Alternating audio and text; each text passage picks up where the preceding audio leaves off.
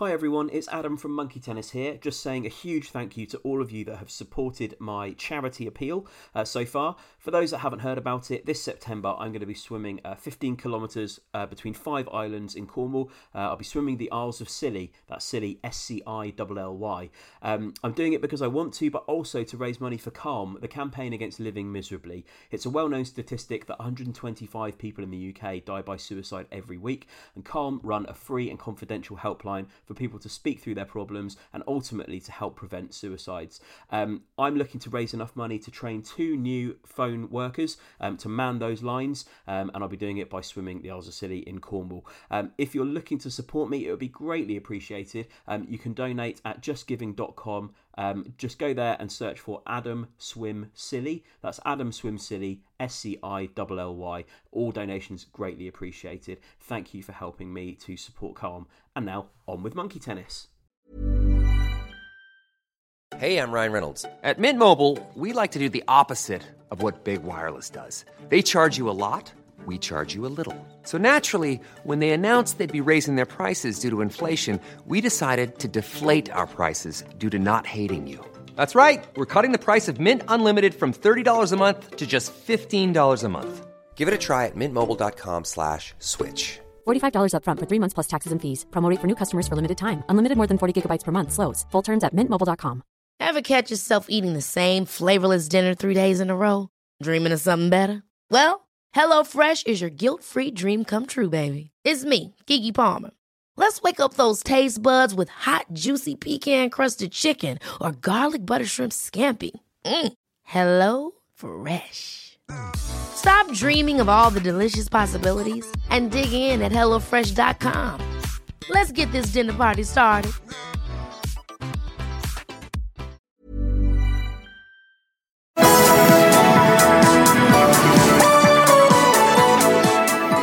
Hi Nick, are you bored of drinking big fat shots of Director's Bitter and Ladyboy Chasers at home? Tom, I ruddy bloody am. I'm hopping mad and just want some exciting craft beers to enjoy when I'm watching my Bond videos. That's not too much to ask, is it? Well, have I got some good news for you? The fantastic chaps at Beer 52 have given us a special offer they'd like us to share with our listeners. Can I just shock you? I, I like special offers. Do, do tell me more. All you need to do is go to beer52.com forward slash monkey tennis, cover the postage cost of £5.95, and you'll be sent a box of eight cracking craft beers, plus a magazine, and two beer appropriate snacks. Wow, that is a real breath of fresh air. So you're telling me to get a free case of eight unique craft beers from Beer 52, I just need to go to beer52.com forward slash monkey tennis and cover the postage costs of $5.95? Yep, it's literally that simple. It really is lovely stuff. Oh, sometimes you want to say, sod all this wine, just give me eight craft beers. And I've really got to say this, Nick. Beer 52 is the world's largest beer club. Mmm. Yep, each month members are sent a case with a different theme. Past themes have included Belgium, Korea, California, New Zealand, and many more. But what if I don't like dark beers? Ah, they've got that covered too. If you don't like dark beer, you can choose a light beer option, and you can pause or cancel at any time. Simply go to beer52.com forward slash monkey tennis and just pay £5.95 postage to get all this now. Crash bang wallop, what an offer. Eight free beers, a magazine, and two snacks for less than £6 postage. Mine's not a pint, mine's a box of eight craft beers. I'll drink to that.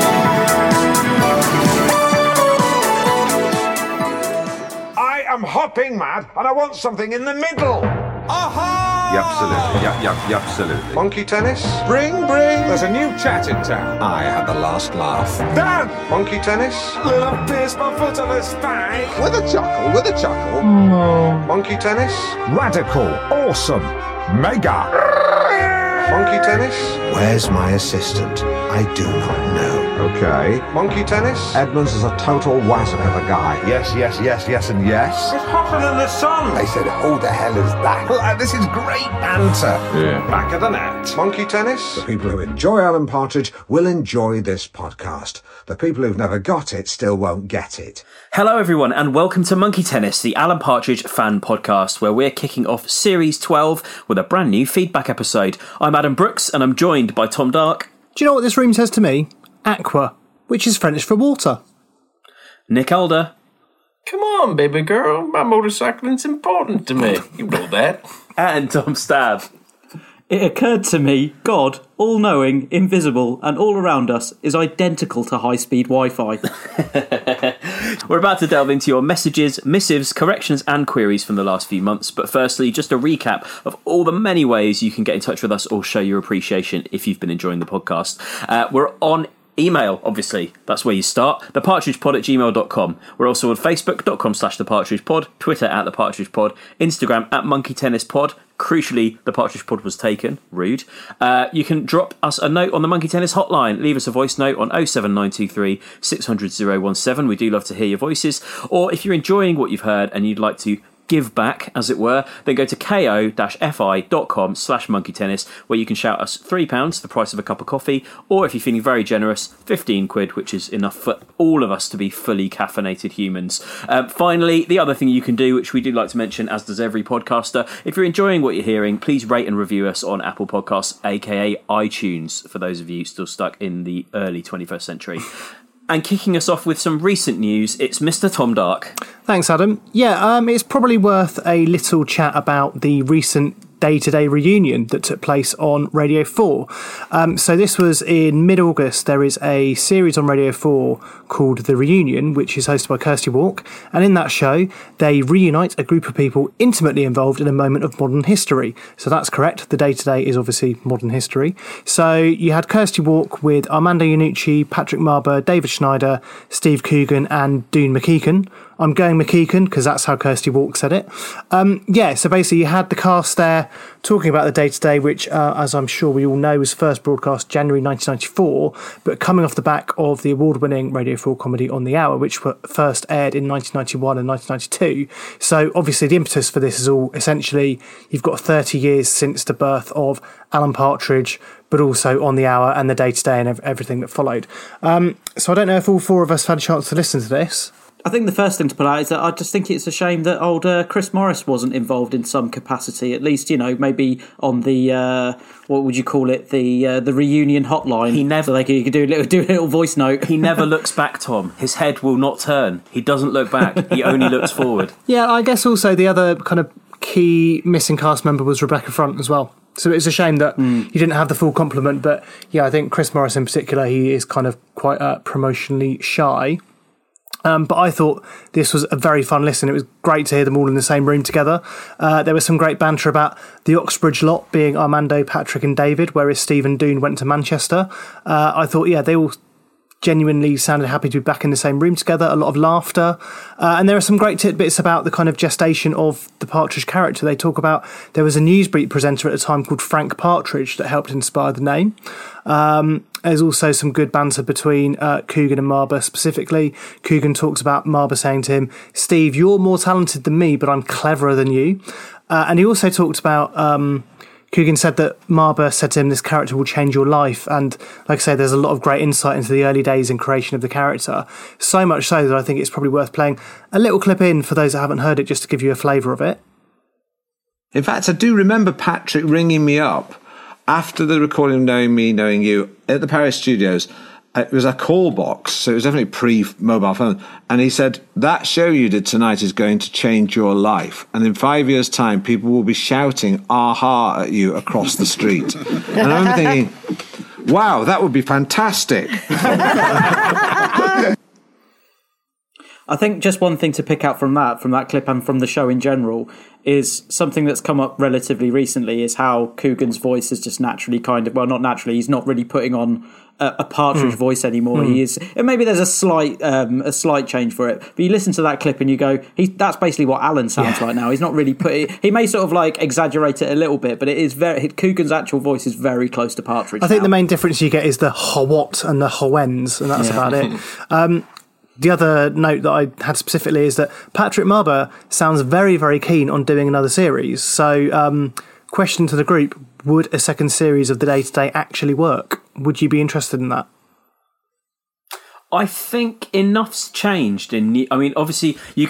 I think the default position is well. The news is so overblown and ridiculous now; it parodies itself. Yeah. But I do think enough has changed in the twenty years in news coverage and how you know how people try and strike a balance by getting you know somebody who's correct and then an idiot that thinks the other thing. Mm. Uh, I I feel like that enough has enough has changed in news that there's there's a, a ripe a new set of tropes to parody. So I think it could work, um, but I also think maybe it's better done by a younger group of people now rather than these guys going back to something that they did 20 25 years ago Yeah, I mean, I, I, I'm inclined to agree with that because I do feel like if there was a day to day series two, I think the ex- the expectation of what the audience would watch from would want from that would be quite specific, and it's probably not actually the right thing to do because yeah, if it is just all about how graphics are overblown and stings go on for too long and how OTT the news is, that's like yeah, like you say, that essentially is realistically how the news is now. What started off poking a bit of fun, it actually seems like it's gone more that way to the point where that's normality for, for news. And also, I guess it is that thing, and I think I think they probably talk about this in the doc, in the uh, in the reunion show as well. That in essence, it is kind of like a sketch show because you do have all these random, disparate kind of thoughts and very um, like surreal ideas popping up, but it's all kind of joined together by Chris Morris being the anchor in the newsroom, isn't it? It's kind of it's difficult because you would want it to be different enough so that it isn't just um, the same thing over and over, uh, the the same thing repeated. And I think people would have an issue with it if it was different because we have seen the reaction to people, the, reactions from people when Partridge has come back and they just want another series of I'm Alan Partridge and they'll just like basically play the hits, Alan, that kind Mm. of thing. So they would kind of want this cast to re- reunite and play the hits. And if they did something completely different, it probably wouldn't go down particularly well. Now, obviously, the strength of those people from a creative standpoint is so top tier that I'm sure it would be very good. But I'm sure you would get the same people who are moaning that this time isn't I'm Alan Partridge Series Three, moaning that this uh, that um, the day to day isn't the same as it was back then. Yeah, and uh, you know, I, I think certainly someone like Armando Iannucci and also David Schneider, like you know, they haven't shied away from commenting on kind of news and and kind of like developments that are kind of like the, the big news stories of the day. But yeah, I feel like like Adam says, it's the jokes would now be more about kind of like balance and fake news and things like that. So I think it would become a very different beast, which probably would then leave people feeling a bit disappointed, maybe. Put it this way, I think if Iannucci doesn't want to do another series of The Thick of It because Mm. that world has been transcended by the real world, he's definitely not going to want to do another The Day to Day, is he? Uh, we also had some correspondence from our listeners um, who had also listened to the uh, show. So this was from Rachel Newman, who wrote, "Dear Fops, I'm sure you're ahead of me on this, but there are a couple of Partridge tits bits in the recent episode uh, episode of Radio 4's The Reunion episode on the day to day. So, firstly, the presenter Kirsty Wark at one point refers to Partridge's upcoming project as your own TED Talk. Uh, how does this tally with uh, what else we know about the project? Um, which I'm guessing is in reference, obviously, to Steve's uh, or Alan's live show next year. Secondly, there's a bit when Steve Coogan and Doon Mackichan are describing the spoof radio plays they improvised, and it is pure Hannigan, um, which, as you'll remember, is from Mid Morning Matters, Series 2, Episode 1. Uh, personally, I love the Hannigan piece. Uh, mm, my God, you're busty, uh, one of the key favourite lines. Um, I would love to hear a version uh, by the Day to Day cast, and that is from Rachel, who describes herself as a female fan of Partridge. Uh, for fop. For fop.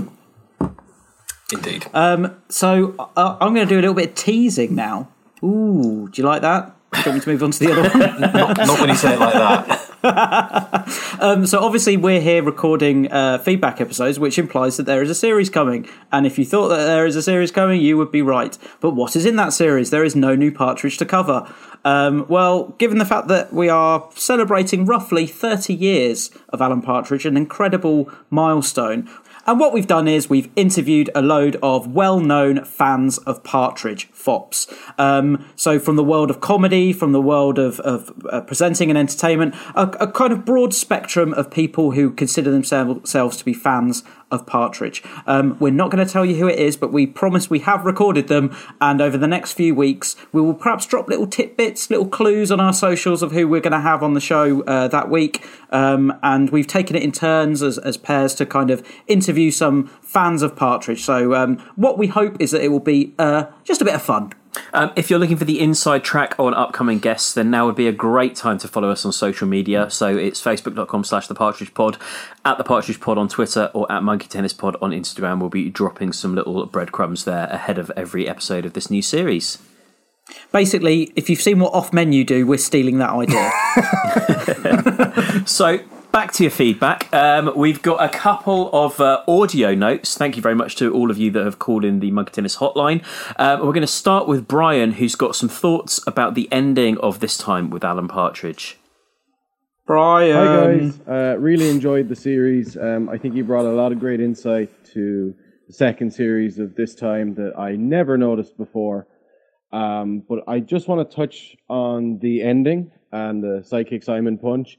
Uh, I think that was definitely a deliberate choice uh, with the whole uh, Jeremy Clarkson BBC scandal of the last couple of years. I think it's pretty much drilled into the public consciousness that you know, att- essentially attacking a workmate will get you fired. Who knew? Um, but yeah, I think it. I think that was a deliberate choice, purely based on the fact that there's a precedent set of a BBC presenter attacking somebody off camera and the repercussions that were found from it. So I think that this, uh, along with the announcement of Stratagem, quite close to the last episode, I think that was also deliberate. I think that that is basically Alan's next venture.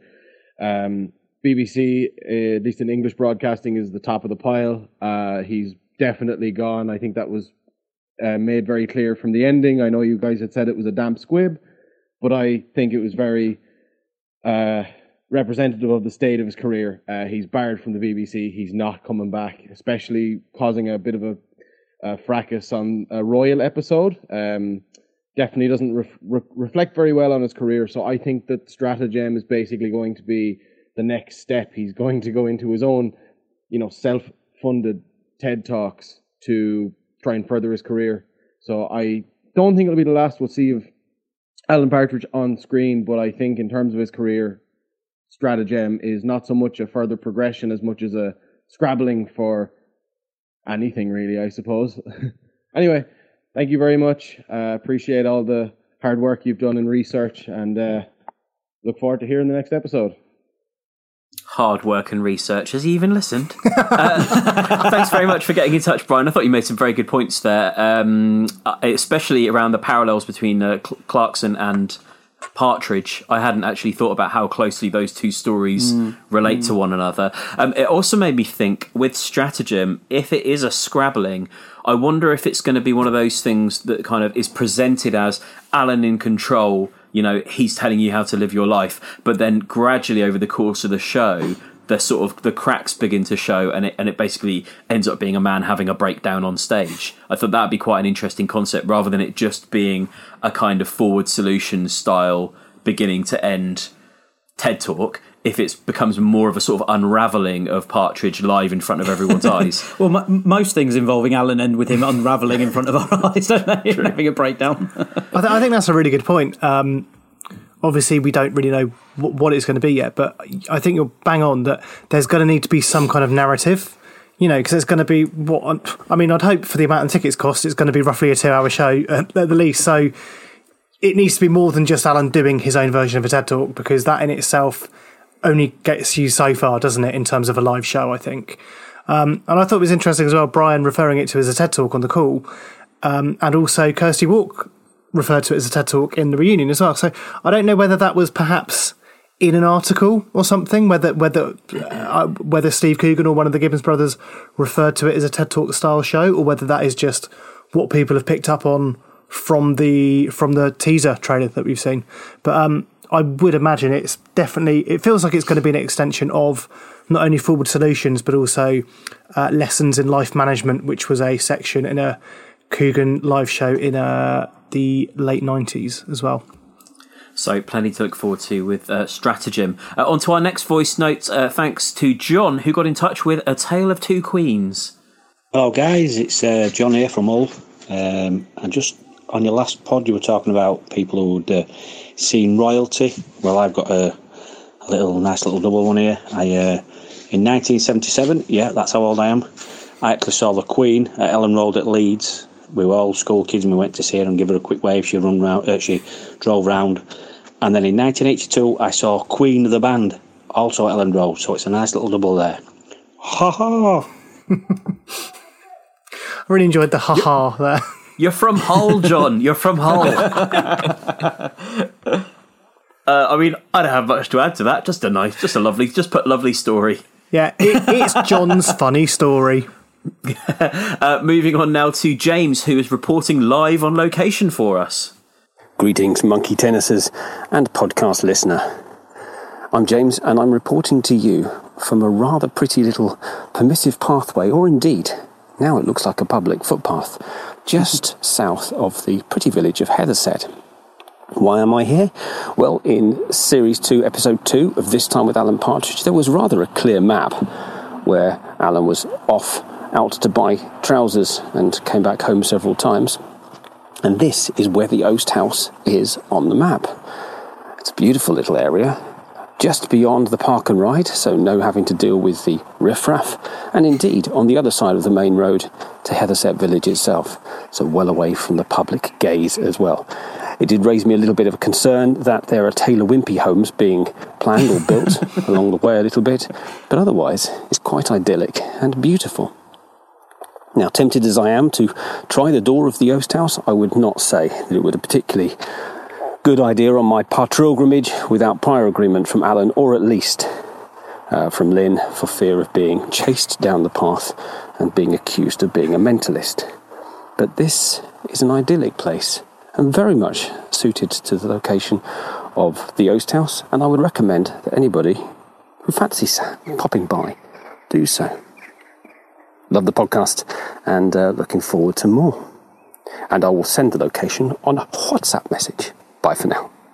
What I like about that message from James is that it's quite uh, in a sort of hushed, understated, uh, quite uh, reserved tone, almost as though he's recording it maybe from like a bush or behind a tree or something like that. Like he is actually snuck in and is kind of like peering around and looking in and maybe seeing some uh, uh, uh, some takeaway cartons, uh, some uh, walking boots. Uh, yeah, uh, it sounded like maybe he had gone a little bit uh, too far into someone else's property at that point. I don't know. Uh, I was just going to say as well, um, I thought his uh, sound recording quality was excellent. Uh, also, from a live location, the quality there really was breathtaking. I felt like I was listening to a Radio 4 afternoon play. yeah, very archers. Yeah, it had wasn't a bit of a bit of actuality in the background, like cars passing by in the distance. So I think, if I remember correctly, because he did send like a screen grab of where he was on the map and a photo of himself.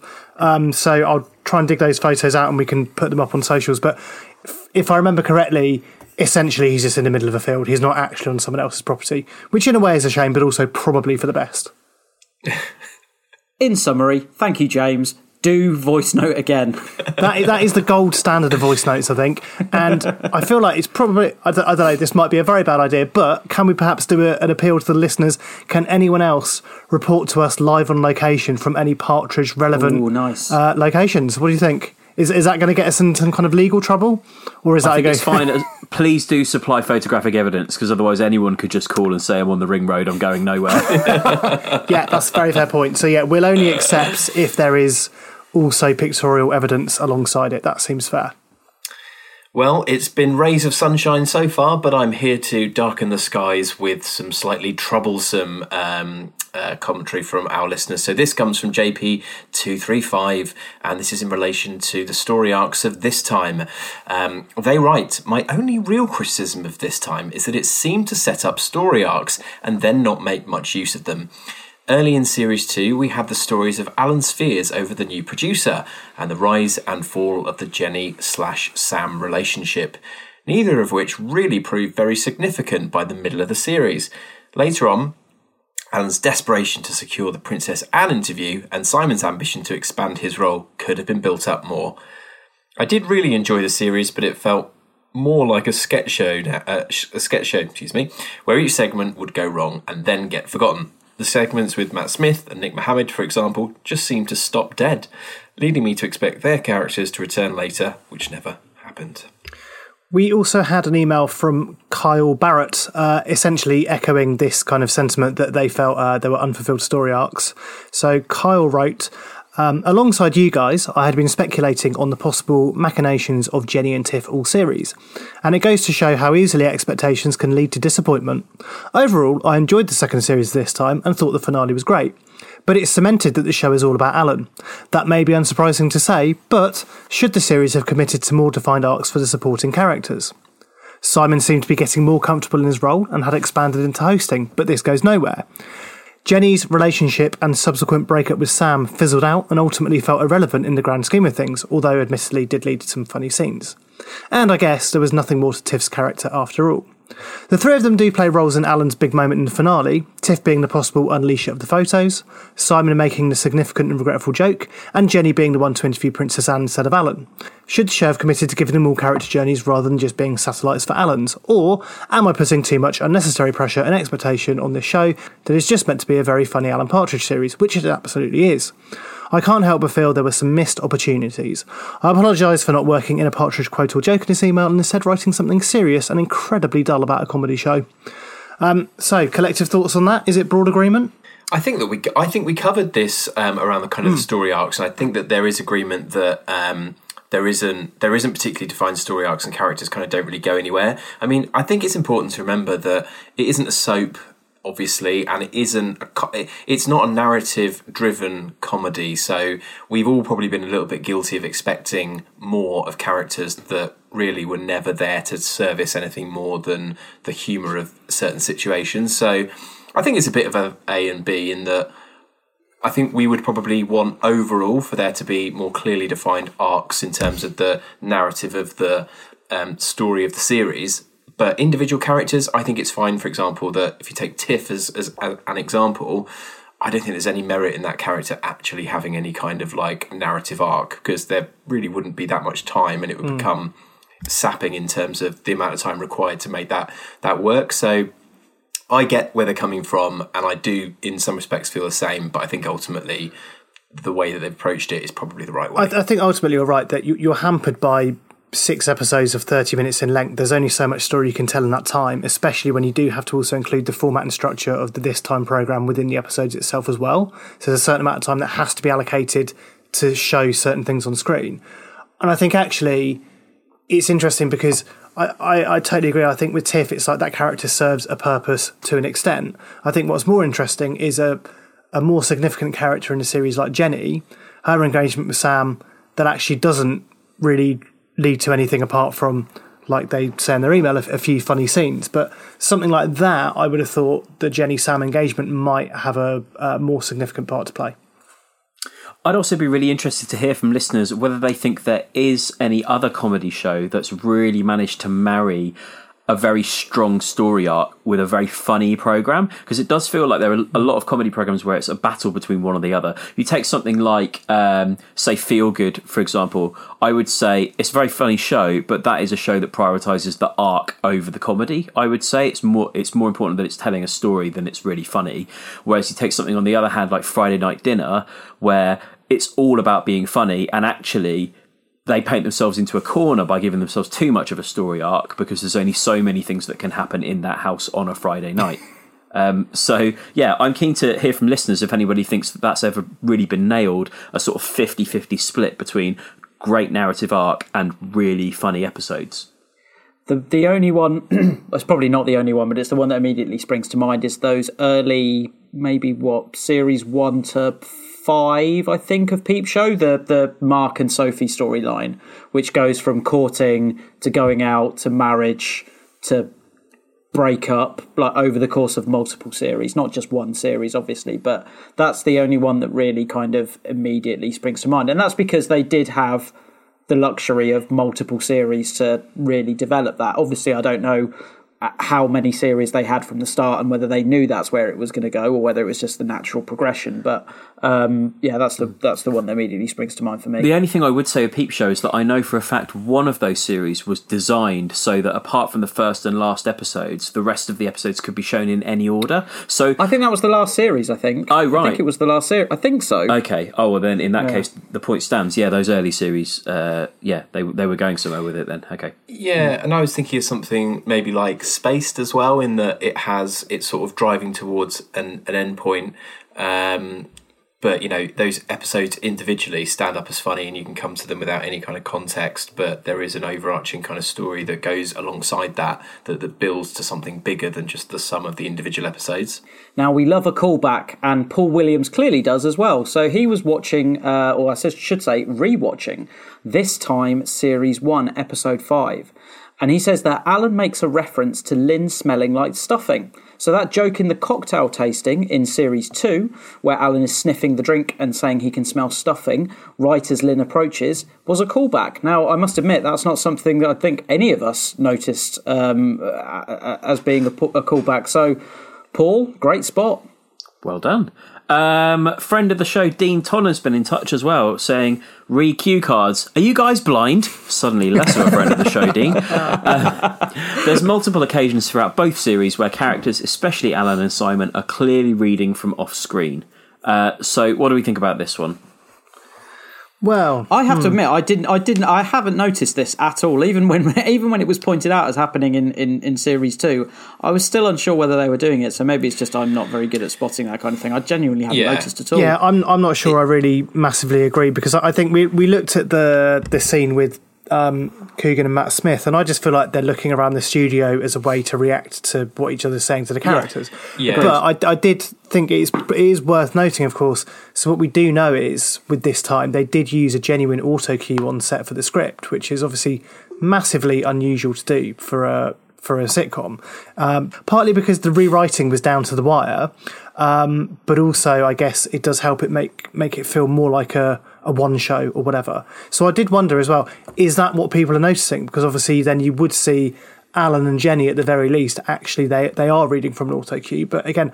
I don't think it's noticeable personally, so it's a debate that's going to rumble on potentially. Yeah, and I feel like it's trying to uh, understand what is the conceit of them pretending to be on a show like you know the one show um, versus the genuine need for a cue card. So to some degree, we may never know the answer to that one, Dean.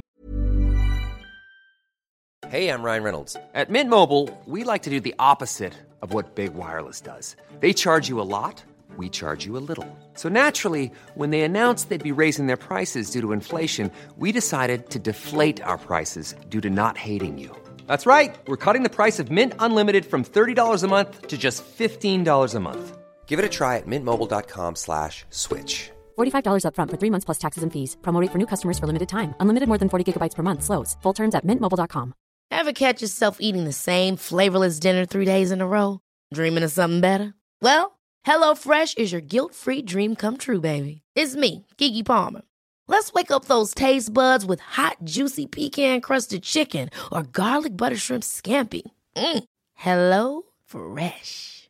Stop dreaming of all the delicious possibilities and dig in at HelloFresh.com. Let's get this dinner party started. Millions of people have lost weight with personalized plans from Noom, like Evan, who can't stand salads and still lost 50 pounds. Salads, generally, for most people, are the easy button, right? For me, that wasn't an option.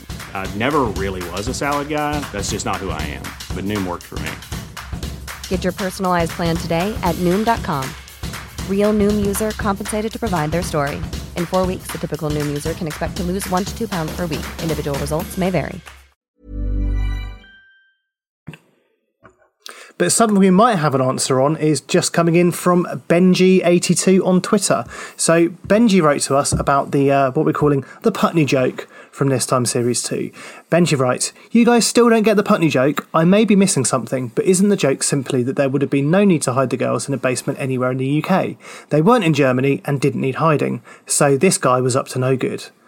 And I've read that thought about it, and Benji, yep, I think you're bang right. Arguably, anybody that is sheltering six Jewish women in a basement in Putney, England, probably isn't doing it because of Nazis. The basement owner is being bad and wrong. And I would say, yeah, looking at this now, I'm kind of astonished that we didn't really get the joke. So, but I feel like you kind of get stuck in a cycle sometimes when you're trying to dissect things off the on the fly like this, where we're almost we almost end up looking for a more complicated level to a joke than than is needed sometimes. I think it was the specificity specificity of Putney that threw us. Basically, it's like, oh, there must be some What? significant. they could have chosen any location. They could have chosen anywhere. Why did they choose Putney? There must be yeah, a reason. and that's the thing. I think sometimes we- we're we're digging into the script uh, in quite minute detail, looking for stuff that just simply isn't there. So yeah, I, I think Benji's nailed exactly what the joke is. Yeah, if, if we weren't doing that, we'd be doing ourselves and our listeners exactly. a disservice. We we do this all for you. It, but if that is the if that is the joke, I would also say. Oh, we're still that- going, are we? Yeah, yeah, yeah. Let me let's dig more into this. if that is the joke, I would still say as well that joke in the grand context of all the other jokes is not that great as well. I think it's also that if that's the gag, I was looking for something funnier than that because I don't think that's that. I also think there there is a, a problem, and it's a good problem to have that the the. The, the layering of the jokes and the pace of the jokes they do come quite thick and fast in this time and particularly I think this is in Yeah. a sequence where there's always a lot of banter between Alan and Simon let alone the interaction with what the list what the viewers are sending into the show so I think sometimes you're still thinking about a gag that's just landed when the next one's come in and yeah I, I think that's kind of Yeah. well, we got thrown off the scent a little bit but yeah I, I think Benji's got it right Well, let's see if James Everard has got it right. Um, because he wrote via email to say Steve Coogan escaped a six month ban in 2019 by stating in court that he was due to film a travelogue for the BBC uh, in character as Alan.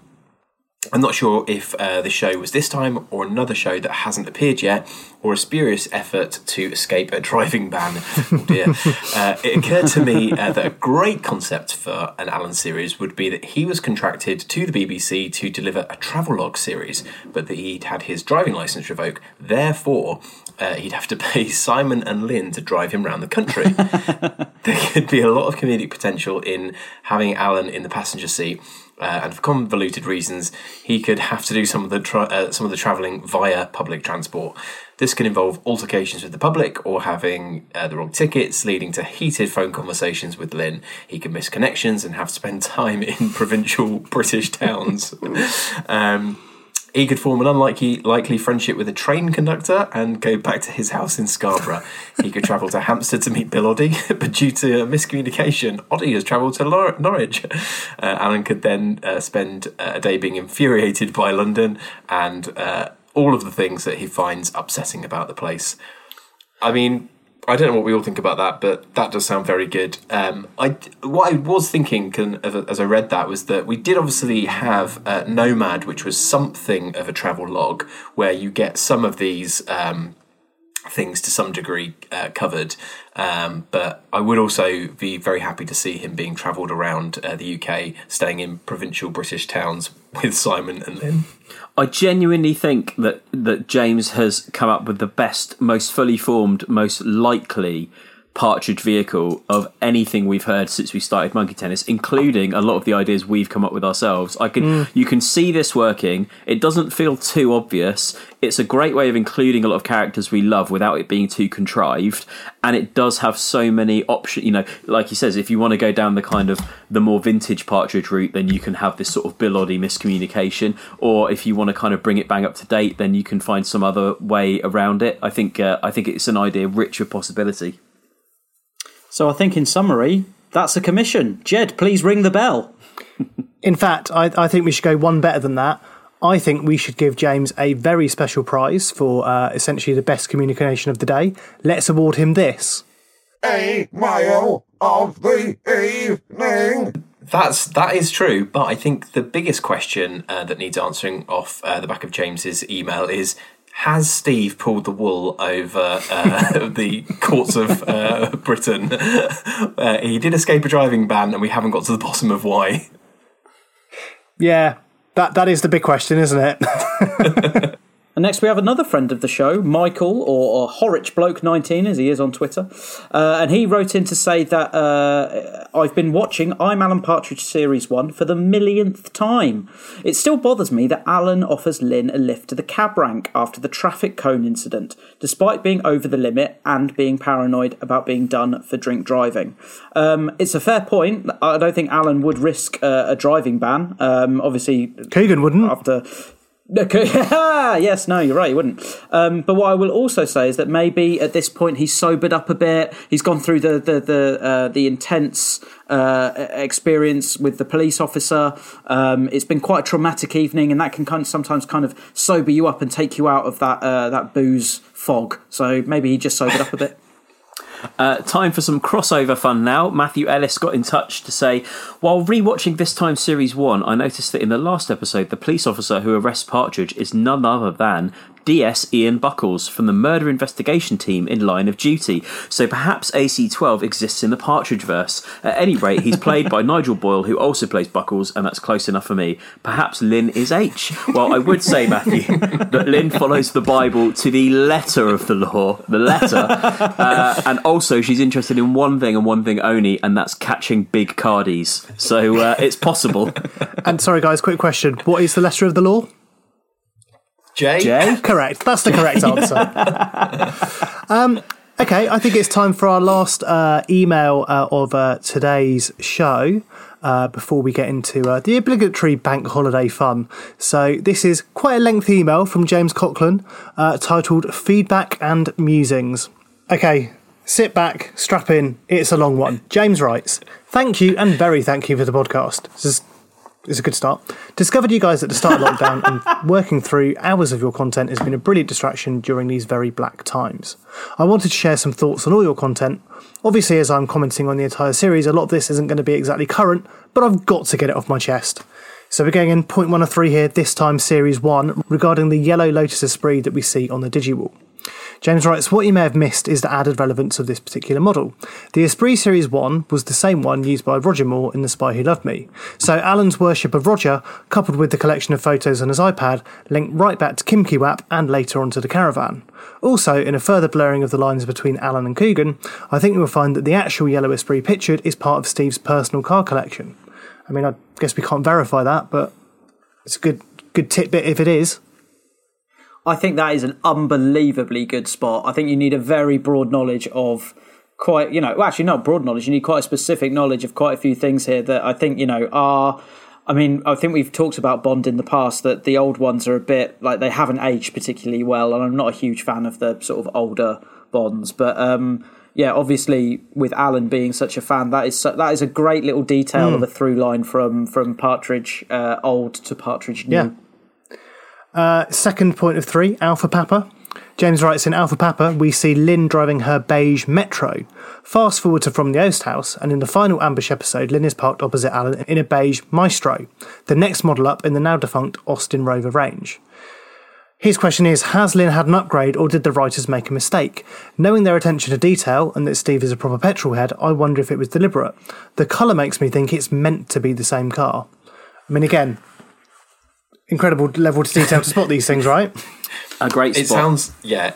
I suspect that what's happened here is that they would have kept it Metro if they could, but as he says, the range is defunct, and perhaps they just couldn't find a serviceable Metro that they could use in the later series, and so um, I think This is from the Oast House, remember? Yeah, so it's just, Oh, that's it's just a theatre of the mind, isn't it? Oh yeah, Yeah. that's very true. I, I would maybe scrap that point, Adam. Yeah, that's nonsense. Uh, well, it's it's impressive um, because a lot of this information is quite uh, detailed car knowledge, and he's kind of covering off uh, both ends of the spectrum with the supercars of the Lotus Esprit range, and then the super crap cars of the uh, Austin. Sorry, so is that Rover supercars range. and super crap cars? Those are the ends. Yeah, Yeah, yeah. great. He's got them both. covered. Supercars. Super Talk! Brought to you by Ginster's Pasties. All right, and then lastly from James's length email, this is Mid Morning Matters, Series 2, Episode 5. James writes, I know that spotting continuity errors in Mid Morning Matters is like shooting fish in a barrel, so we accept that multiple takes and editing to tighten it means that incorrect hand, head, and body positions are often noticeable between shots. However, the massage episode was clearly shot over different days, even though Alan tells us he is having his massage later in that programme. When Alan is sat at the console, he is wearing a black faced wristwatch. Cut him lying on the treatment table, and his watch now has a white face. Steve obviously picked a different watch up off the dressing table when he left the house that day. Now, what I will say here is for James's third point, I'm not sure that's necessarily how it works. Like normally with a TV show, you have a props department that would issue characters with their props for being on screen. So, for example, something like EastEnders, they literally have a props cupboard where each character has what whatever their watch is, their mobile phone, their wallets, their rings, every kind of small prop item that a character would have, they're kind of allocated to characters almost like they're real people. So I don't, I'd be very surprised if it's just Steve wearing his own watch whilst he's being Alan, particularly because Alan obviously dresses and has style in a certain way, which isn't necessarily reflective of Coogan's. But equally, potentially, Mid Morning Matters was done on quite a small small budget. Maybe they didn't have that level of production. So it could be that, but it's probably not that. I was just thinking that reminds me of I think it's one of the outtakes that I've mentioned previously on the, The pod socks, where yeah. Alan's where the socks, yeah, where Steve's got his feet up on the desk and he's just like, "Can we get some new socks? These aren't very Alan socks." So I was wondering if those maybe had been his socks that he was wearing that day. It's just like, oh, they're just a pair of socks. Like I'll put the rest of the clothes on, and then obviously him looking at them, going, "Actually, you know what? Those aren't very Alan socks. I need to get them changed." So I wonder if it was similar right. to that. So it was okay. so like it was we need to figure socks. out was the black faced wristwatch Steve's or Alan's, or was it the white? Yeah. Which, which watch is which? Which watch is which? Good idea for a game sounds show. like, yeah, Our sounds new- like a mid morning matters Yeah, phone in. Our new regular feature: which watch is which? Today we're asking which watch is which. Her witch, her watch is her witch. Oh, and on that bombshell, Adam, I think is it time for bank holidays? It certainly is. So, uh, one thing that is always constant amongst the feedback is uh, suggestions from you, uh, inspired by Alan's uh, phone in uh, in I'm Alan Partridge, um, of it's bank holiday. What you doing? Who's with you? It's people's dream. Well, I say dream. It's people's mid-range celebrity fantasies for a bank holiday, and I will tip things off, and then I think we'll go around the room. So, David Boxall says he'd like to defrost the freezer with the cast of Hollyoaks. Any of them that wanted an extra fun trip could pop to the recycling centre with some empty pesto jars. Magic. Patrick Baines says chutney making with Clive Myrie on a nice barge. Then later, we'd pop into a delicatessen to top up on cheese and bread, then have a lovely picnic at a motorway service station. Goodbye. Lord Tweetsbury of Twittington upon Tweet uh, writes Open top canoeing with Dave Benson Phillips in the Wye Valley, followed by a round of golden ales, complemented with some savoury snacks at a local but reputable pub. Madame Swish 90 would like to go ice skating with Nigel Farage, then for a spot of tea at Chester Services with Alison Hammond. Uh, Luntman says Dame Kelly Holmes can pop with me to Pets at Home to browse the small rodent section and then help me load up the car with Felix. I'll drop her at the cab rank and then help Ainsley Harriott do the audit of his VHS collection as promised. Gary Armstrong would like to go to the Lightwater Valley with Sting and stop off for a filet o fish and McFlurry from McDonald's. Adrian Barrister writes balcony seats at a Morrissey concert with Delia Smith and Iain Duncan Smith. Yes, must give the Smiths a call. Peter Fitzsimmons says browsing streamers at B&Q with Adrian Chiles. Drive through KFC on the way home. Uh, just a quick note that uh, that was posted on Twitter, and uh, KFC Island did reply to that tweet, say, saying AKA living the dream. Brilliant. Uh, Benji82 writes A ramble with Pat Sharp, then round to the twins for Twister and pork pies. Stephen Warren uh, is keen on a ploughman's lunch at the Cooper's Mill in Yeovil with Diane Udale. Stephen Reeve writes paintballing with Dame Judi Dench, followed by a couple's massage to soothe those aching muscles. She's very competitive. Dougie Dark, Naught, says clubbing with Gove. Bye. Mark McCafferty says Botox treatment with shouty chef Gordon Ramsay, followed by a beef Wellington lunch at his place, all washed down with a big fat shot of his wife's homemade slow gin. Sarah's off to a car boot sale with Sir Ian McKellen, followed by a Toby Carvery. And lastly, Dean Tonner, who rides carp fishing with Rylan, then stopping off at McFlurry's on the way home.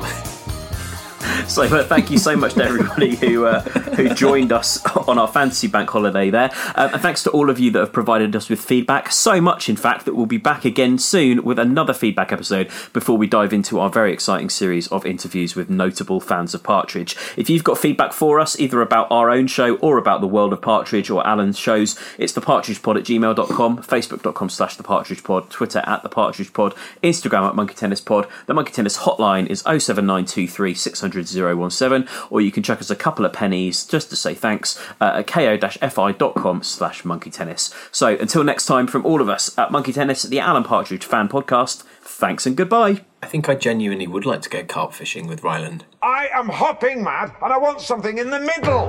Aha!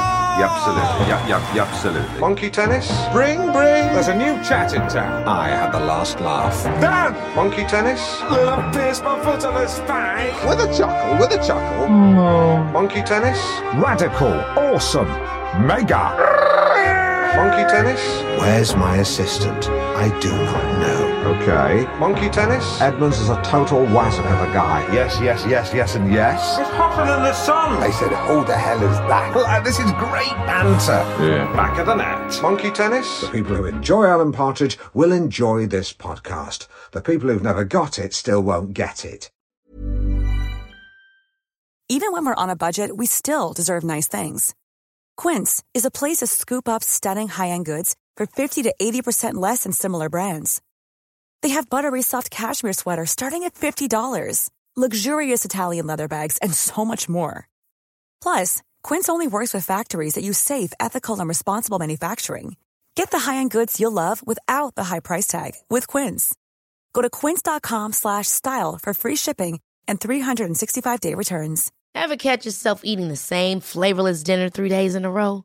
Dreaming of something better? Well, HelloFresh is your guilt-free dream come true, baby. It's me, Keke Palmer. Let's wake up those taste buds with hot, juicy pecan-crusted chicken or garlic butter shrimp scampi. Mm. Hello Fresh. Stop dreaming of all the delicious possibilities and dig in at HelloFresh.com. Let's get this dinner party started. Planning for your next trip? Elevate your travel style with Quince. Quince has all the jet setting essentials you'll want for your next getaway, like European linen, premium luggage options, buttery soft Italian leather bags, and so much more. And is all priced at 50 to 80% less than similar brands. Plus, Quince only works with factories that use safe and ethical manufacturing practices. Pack your bags with high-quality essentials you'll be wearing for vacations to come with Quince. Go to quince.com slash pack for free shipping and 365-day returns.